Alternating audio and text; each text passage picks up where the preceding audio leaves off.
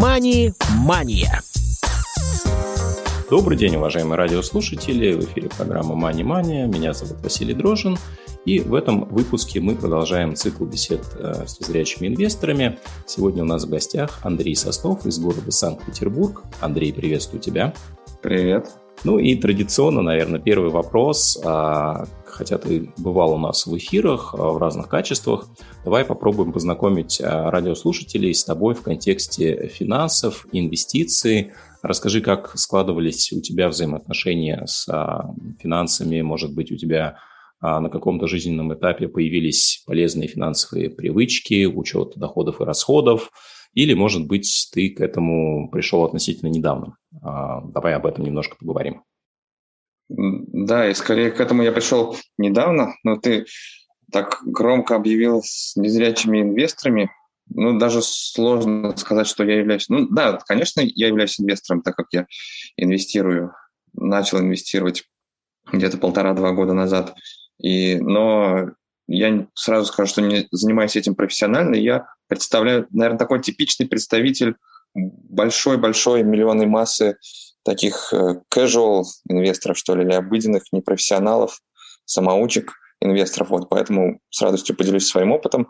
А, полезными финансовыми привычками я как раз начал э, обзаводиться вот с того момента, когда начал инвестировать примерно два-полтора года назад. До этого ну, как-то все было самотеком. Пришли деньги, потратил. Э, ну, такое планирование было, скажем, финансовое планирование более интуитивное. Знал, сколько я примерно получаю в месяц, денег, сколько получу в следующем месяце и на что я могу их потратить. Вот то, что касается ответа на твой вопрос. Хорошо, ты знаешь, а, многие в целом а, не задаются вопросами финансового планирования, и статистика нас тоже в этом а, убеждает. А, скажи, вот для тебя а, в чем был смысл а, вообще заняться инвестированием? Как ты к этому пришел? Почему ты начал смотреть в эту сторону? И ты говоришь, что как только пришли в той или иной степени инвестиции в твою жизнь, появились и финансовые привычки полезные. Как это связано? То есть что ты начал делать? Как учитывать? Что учитывать? Зачем? Значит, ну, конечно, смысл инвестирования для меня был очень большой, так как я считаю себя по жизни человеком наблюдательным, я смотрю вокруг, например, смотрю на своих родственников, э, пожилых, да, которые выходят на пенсию, э, слушаю, что люди говорят вокруг, какой у них доход, какие у них перспективы в будущем, в том числе финанс, финансовые. И я смотрю, вот, сколько люди получают в старости, допустим, и какая у них была зарплата, сколько они получают, какой они сейчас доход, какой у них уровень жизни. И даже те люди, которые имели, казалось бы, неплохую зарплату, например, они тоже получают сейчас достаточно невысокую пенсию. И я наблюдал за тем, что люди, выходя на пенсию, резко снижали свое качество жизни в материальном плане. И я подумал, что я бы не хотел себе такой старости. Ну, и понимаю, что, допустим, работать вечно невозможно до самой смерти, что рано или поздно на пенсию придется выйти, и э, профессиональные навыки, возможно, угаснут какие-то в связи со старением и так далее, но хотелось бы обеспечить себе достойную старость. Это с одной стороны. С другой стороны, у меня как-то по привычке так сложилось, что постоянно вещал в качестве новостей, в качестве фона Допустим, когда я завтракал, обедал, ужинал дома по телевизору канал РБК. Э, и там постоянно про, говорили про инвестирование, про инвестиции, про фондовый рынок и так далее. И какая-то информация у меня откладывалась.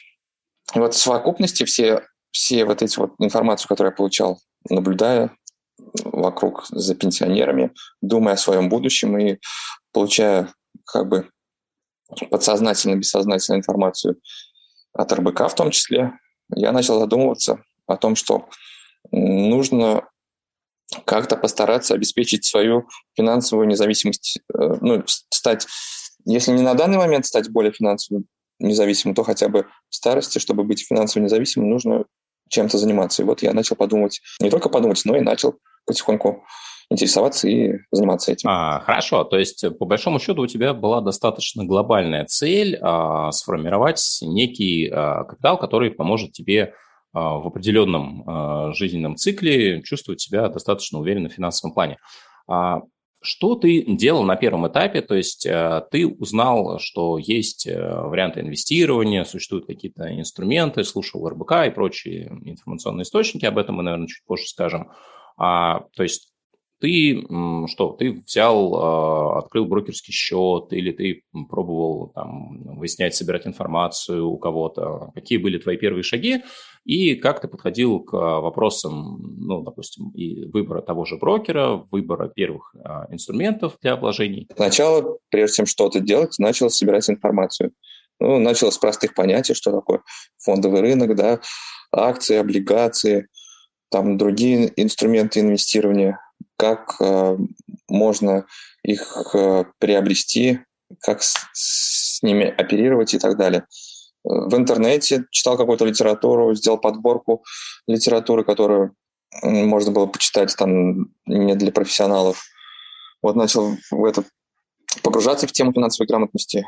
И после этого стал вопрос, конечно, об, об открытии. Понятное дело, что я не могу напрямую покупать акции, да. Нужно открывать брокерский счет. Я начал интересоваться, как мне это сделать. Понятное дело, что у нас есть своя специфика в плане доступности. Я начал интересоваться у людей, которые уже этим занимались, в том числе и у тебя, если ты помнишь, я тебе звонил и долго с тобой беседовал. У других людей спрашивал, которые уже имели брокерский счет и пробовали совершать какие-то операции на фондовом рынке.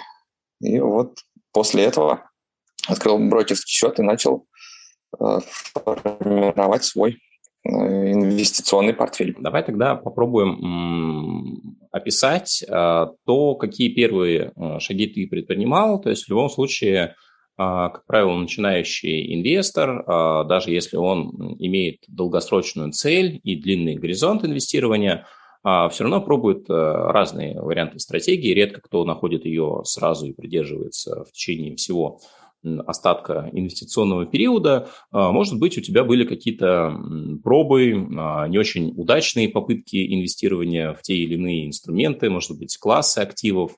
Как ты в целом для себя выбирал тот или иной подход а, в инвестировании и с чего начинал? Может быть, есть какие-то моменты, которые тебя научили, какие-то ошибки, которые сейчас бы ты уже не сделал? Ну, да, вот если вынести за скобки то, что с нами случилось 24 февраля, я не могу сказать, что были какие-то серьезные, крупные ошибки. Ну, хотя по мелочи, да. Ну, так как я, я говорю, я собирал информацию, спрашивал людей, читал литературу, да, читал в интернете, смотрел каких-то интернет-блогеров, читал блогеров, то я сформировал для себя определенную стратегию она заключалась в том, что основной мой инвестиционный капитал должен был быть сформирован из фондов активов, ну, в основном это фондов иностранных акций, иностранных государств и э, различных отраслей. Прочитав несколько книг по э, инвестированию, я понял, что есть различные стратегии инвестирования, да, грубо говоря, краткосрочные стратегии, спекулятивные, более спекулятивные, когда ты за дешево стараешься купить и задорого быстро продать, чтобы получить 7-минутную прибыль. Есть долгосрочное инвестирование, которое мне более близко. Вот, и я на него нацеливался, то есть, понимая статистику, например, фондовый рынок США после Великой депрессии, он практически постоянно рос, рос, рос, рос, рос. И если я буду инвестировать в акции США, я точно знаю, что на долгосрочной, долгосрочной перспективе 10, 20, 30, 40 лет или даже передав наследство там, моим детям, внукам, я знаю, что они останутся в плюсе, если я буду покупать весь рынок акций США через фонд или весь мировой рынок через, через какие-то фонды буду покупать, то я останусь в плюсе, потому что по-другому на фондовом рынке не было бы. Вот мне такой подход близок, он требует э, мало времени, мне не нужно постоянно следить за какими-то биржевыми сводками, э, следить за конкретными компаниями, э, за их экономикой, бухгалтерией и так далее. Вот. И я для себя решил, что примерно 80% от э, э, моих инвестиций будут э, храниться в этих фондах. Остальное будет храниться в акциях каких-то надежных компаний, да, так, так называемых э, дивидендных аристократов. Вот, примерно 10%. И 10% э, я решил просто попробовать, побаловаться, поз позволить себе поиграть в такую лотерею, как бы вот заниматься именно спекуляциями. Ну, то есть я предполагая, делая вывод какой-то там, на, проводя такой, скажем, такой топорный анализ, инвести, инвестиционный анализ какой-то компании, решал ее купить. И если она вырастет на 20-25%, то потом продать. Такую планку я себе определил. Ну вот, скажем, я посчитал, что потратив на это где-то 50 тысяч за год, да, вот на эту спекуляцию, я заработал 15 тысяч. Вот, но при этом еще где-то 20, э, 20 тысяч, 20 тысяч, которые я потратил на акции вот таким вот способом, они э, лежат у меня пока мертвым грузом, потому что э, те 20 тысяч, они акции тех компаний, на которых я потратил 20 тысяч, они пока находятся в минусе. Вот, поэтому ну, я убыток не фиксирую, я для себя решил, что я убыток в любом случае не буду фиксировать, буду ждать до победного конца, пока они не вырастут на тот процент, который я для себя определил. Смотри, у тебя а, достаточно длинный горизонт, насколько я м, понял твою стратегию, и при этом у тебя а, крайне агрессивный подход. Если а, правильно я тебя услышал, то 80% это широкий рынок а, американских акций, да, да? ну это все американские, мира, миров, Америка, нет, не все американские а, акции. Американский и мировой рынок. 50% американских акций, 30% развива... рынок развивающихся стран и 20% это мировой рынок. Хорошо, то есть это в рамках 80%, то, что в фондах. Да. А, плюс еще у тебя есть э, по 10%, а, с одной стороны, это какие-то спекулятивные идеи, да, и с другой стороны это акции, которые регулярно выплачивают дивиденды. Ну, то есть в целом ты не используешь э, такие классы активов, как э, облигации, а, какие-то определенные товары типа золота, или я не прав? Облигаций точно нет, но у меня есть фонды, в них как бы зашиты вот эти золотые резервы, то золото, да, можно сказать, что ну, э, это через фондовый рынок. Непосредственно а, золото Это ты имеешь в виду вечные портфели, да, определенных да. брокеров, где да, да. разные классы активов присутствуют. Хорошо. Да. А, ну, в любом случае, то есть распределение активов с а, достаточно значительным, ну, фактически почти стопроцентным а, перекосом в сторону акций. А, скажи, вот ты уже а, краем упомянул 24 февраля, и об этом мы также много говорили с а, теми, кто был на фондовом рынке в этот момент. А, скажи, ну, во-первых, твои ощущения а, от того, когда начали происходить э, события с финансовой точки зрения, достаточно серьезные, да, э, поскольку у тебя был а, ну, значительный объем всех ресурсов именно в фондах, которые сейчас во многом перестали быть доступными. Ну, вообще, насколько психологически было сложно принять эту ситуацию, да, и какие были твои действия, какая стратегия, менялась ли она а, в связи с тем, что происходило? С финансовой точки зрения, конечно же, это как бы перекрыло, ну, не перекрыло надежды. Я э, понимаю, что э, мировые катаклизмы, они периодически случаются.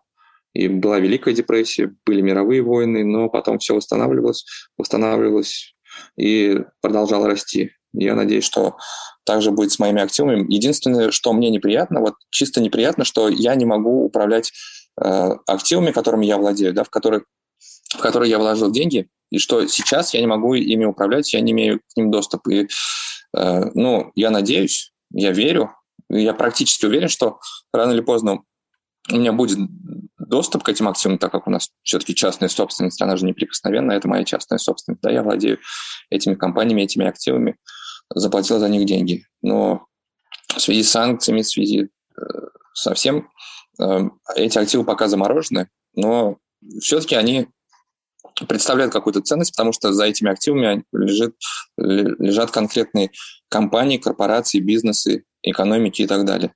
И когда доступ к этим активам будет открыт, я уверен, что ну, и цена им будет соответствующая, потому что рано или поздно военные действия закончатся, кризисы уйдут, придет опять развитие, и э, эти активы будут стоить, сколько они должны стоить, и э, все в этом плане будет хорошо. Но то, что касается именно э, манипуляции на фондовом рынке, э, я пока решил резко снизить как бы процент от, от тех денег, которые я выделял на, на инвестирование, именно то, что касается фондового рынка. Я сейчас подумаю, что на фондовый рынок где-то я буду отводить 20%, от того, что тех денег, которые я выделял ранее, э, где-то процентов 50, наверное, я сконцентрирую на выплату ипотечного займа, который у меня сейчас есть, я, я должен платить по ипотеке, да, быстрее расплачусь по ипотеке, потом возьму новую ипотеку, сдам, сдам в аренду, возможно, выплачу ипотеку, э, какой-то недвижимость останется моим детям, какую-то, ну, в общем, буду стараться инвестировать в недвижимость и подумываю еще об э, интернет-торговле, хочу изучить вопрос продаж в интернете через интернет-магазины и вот именно инвестировать в свой личный бизнес, какую-то часть доходов. А, слушай, ну это крутые идеи, да, в любом случае а, интересно, что ты стараешься а, разнообразить, диверсифицировать свой портфель, не сосредотачиваясь только на инструментах фондового рынка, а, но а, в любом случае, да, стратегия, которая подразумевает покупку иностранных акций, а особенно фондов, сейчас не может э, продолжаться, да, в силу того, что многие инструменты, в принципе, сейчас не торгуются. Если возвращаться да, к да, ситуации именно с фондами, то многие инвесторы, особенно те, кто приходили на рынки совсем недавно, сформировали такую позицию, что фондовый рынок, биржа – это место, где вас наверняка в итоге обманут, некий лохотрон, и масло в огонь подлила ситуация, например, с тем, что буквально несколько дней назад компания а, Finex объявила о том, что один из их фондов на еврооблигации с рублевым хеджем перестал существовать, и кроме этого все активы, которые были вложены инвесторами в этот фонд, они обнулились. То есть эм, денег, грубо говоря, люди не увидят, не получат. Да, это не акции, это еврооблигации, и понятно, что там несколько рисков наложились друг на друга, что в нормальных условиях было сложно представить и предугадать, но а, многие переносят э, эту ситуацию и на другие фонды, говорят, что вы не владеете конкретными активами, вы владеете только акциями фонда, а владельцами конкретных а, компаний, например, или облигаций является все равно а, провайдер да, этого ETF-фонда, организация, которая закупает эти паи. А скажи, для тебя в этом отношении ничего не поменялось? То есть ты продолжаешь а, придерживаться собственной стратегии, ты веришь, пусть в определенном варианте, в определенной доле, но фондовый рынок он не перестал для тебя быть инструментом инвестирования на долгосрок? На долгосрок, конечно, нет, потому что ну, кто мог предполагать, только некоторые особо прозорливые, такая трагедия, скажем, и с, финанс, с финансовой системой в том числе – Э, случится 24 февраля. Я считал и продолжаю считать, что фондовый рынок – это достаточно надежный инструмент инвестирования, э, потому что ну, в странах с развитой экономикой, и надеюсь, что у нас все это тоже вернется на круги своя, фондовый рынок продолжал существовать и во время войн, ну, там были взлеты и падения, но тем не менее э, это как бы инструмент для оздоровления экономики, да, и государство, которое заботится о своей, о своей экономике, о стабильности своей экономики, о развитии своей экономики, должно защищать э, в том числе участников фондового рынка. Поэтому я в, это, в эти инструменты верю и надеюсь, что э, все будет хорошо, и мы продолжим заниматься инвестированием, в том числе через фондовый рынок. Хорошо, ты упоминал, что э, собирал информацию, прежде чем э, сформировать собственное понимание рынка, да, и выбрать какую-то стратегию э, инвестирования, которая будет близка тебе. Какие ресурсы, кроме уже упомянутого РБК, тебе помогали в этом процессе? Ну, РБК – это, конечно, не структурированный ресурс, это просто, как бы я говорил, он был фоном, и я там сознательно-бессознательно получал какую-то информацию, хотя там было в том числе много полезных передач раньше. Ну, я начал читать книги. Ну, в основном это были научно-популярные книги. Я авторов, к сожалению, не помню, потому что они большей частью иностранные. Я, кстати, записываю, в том числе, как я стал записывать доходы и расходы после того, как решил заниматься инвестированием, да, то есть вести свой бюджет. Я теперь записываю. Делал какие-то комментарии к прочитанным книгам, веду, в общем, перечень прочитанных книг с, с довольно подробными комментариями, чтобы освежать в памяти то, что я прочитал. Первая такая научно-популярная книжка, которая мне очень понравилась и как бы определила мою стратегию, это э, «Самый богатый человек в Вавилоне». Я читал э, из художественных записки биржевского спекулянта, тоже не помню автора, из научно-популярных «Прогулки по Уолл-стрит», «Разумный инвестор». Ну, надо посмотреть список. Были еще несколько таких достаточно э, знаменитых бестселлеров, связанных с э, этой, э, с э, инвестированием финансами. Ну и просто читал какие-то э, экономические энциклопедии, чтобы э, глубже разобраться в понятиях акция, биржа, там, брокер и так далее. Стратегия инвестирования, она долгосрочная. Имея такую стратегию, не нужно получать такую текучую ежедневную информацию о биржевых сводках и так далее. А большинство блогеров этим занимаются. Ну, хотя много, и, скажем, у них э, и образовательного контента, который можно изучать, прослушивать, просматривать. Хорошо, давай в завершении, может быть, э, несколько моментов, которые можно проиллюстрировать для тех, кто только начинает заниматься инвестированием, не обязательно фондовым рынком, делает свои первые шаги.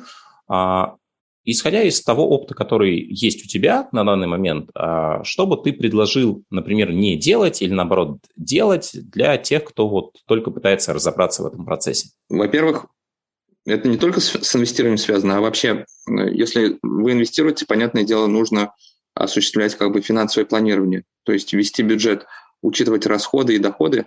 Если э, я могу сказать на своем опыте, вот я начал два года на, назад э, вести бюджет, то есть э, записывать, сколько я получаю, допустим, в месяц, и потом сводить все за год, и, из каких источников, и сколько я трачу э, в месяц, и на какие категории, какие категории расходов у меня имеются. Благодаря этому это такая ремарка, да, кстати, ну, в сторону, хотя косвенно она имеет отношение к нашей теме и к финансовой грамотности вообще. Вот, например, я отметил, что с 2014 года, я просто помню, цены не записывал, но помню цены, корм для собаки, который, который э, ну, то есть на домашние, на домашние животные, я сейчас трачу на 3000 больше, чем тратил в 2014 году. А с 24 февраля на 2000, 2000 рублей в месяц я трачу на домашние животные, а именно на корм, с 24 февраля. И, и то мне пришлось перейти как бы на корм на класс ниже потому что тот корм, который я использовал до 24 февраля, он сейчас заоблачных денег стоит. Э, на питание я тратил в прошлом году, например, в мае я потратил на питание в, апрель, в марте, в апреле, в мае 20-23 тысячи, а сейчас я трачу только на питание на семью, на семью 32, 33, 35 тысяч. То есть на 10 тысяч только на питание у меня возросли. А вот то, что нам говорят, что э, пенсия вырастет, допустим, на 10%, да, это ну, плюс 2000. То есть окупается только корм с этих денег, которые нам пообещали в компенсацию как бы, да, того, что случилось 24 февраля. Вот, поэтому в том числе благодаря вот этому финанс, финансовому планированию я могу здраво оценивать то, что происходит с нашими доходами, расходами и с экономикой вообще, и с, как бы, с семейным бюджетом в том числе. То, что касается общих советов, ну, они будут стандартные, типичные, наверное, то, что пишут во всех книгах, говорят все блогеры, э, пишут в статьях, в учебниках. Диверсифицируйте э, свои инвестиции. Не нужно вкладывать только верить в какую-то одну акцию, там, в какую-то компанию, свято верить, даже если вы глубоко изучили бизнес и верите там, в эту компанию. Не нужно, э, я считаю, что верить только в экономику одной страны, нужно более широко смотреть. Не нужно, как я это делал, ну, инвестировать только в акции. Нужно диверсифицировать э, свои инвестиции в разные инструменты. Или вот ну, то, что я понял, что, допустим, э, я как бы верил только в фондовый рынок и э, основную часть, которую я выделил для инвестиций, направлял в фондовый рынок. Нужно диверсифицировать инвестиции, скажем, ну, не только фондовый рынок, но и недвижимость. Может быть, если у кого-то есть желание в собственный бизнес, так как я это собираюсь делать, потому что это обезопасит э, ваши активы в долгосрочной перспективе. Вот это основные советы, которые я мог бы дать, исходя из своего э, небольшого опыта. Ну что, Андрей, спасибо большое а, за то, что поделился своим взглядом а, на процесс инвестирования, на в целом а, отношения с финансами. Напомню, что сегодня у нас в гостях был Андрей Соснов из города Санкт-Петербург. Друзья, спасибо, что слушали нас сегодня и до новых встреч в эфире программы Money Money. Спасибо, до свидания. Мани-мания.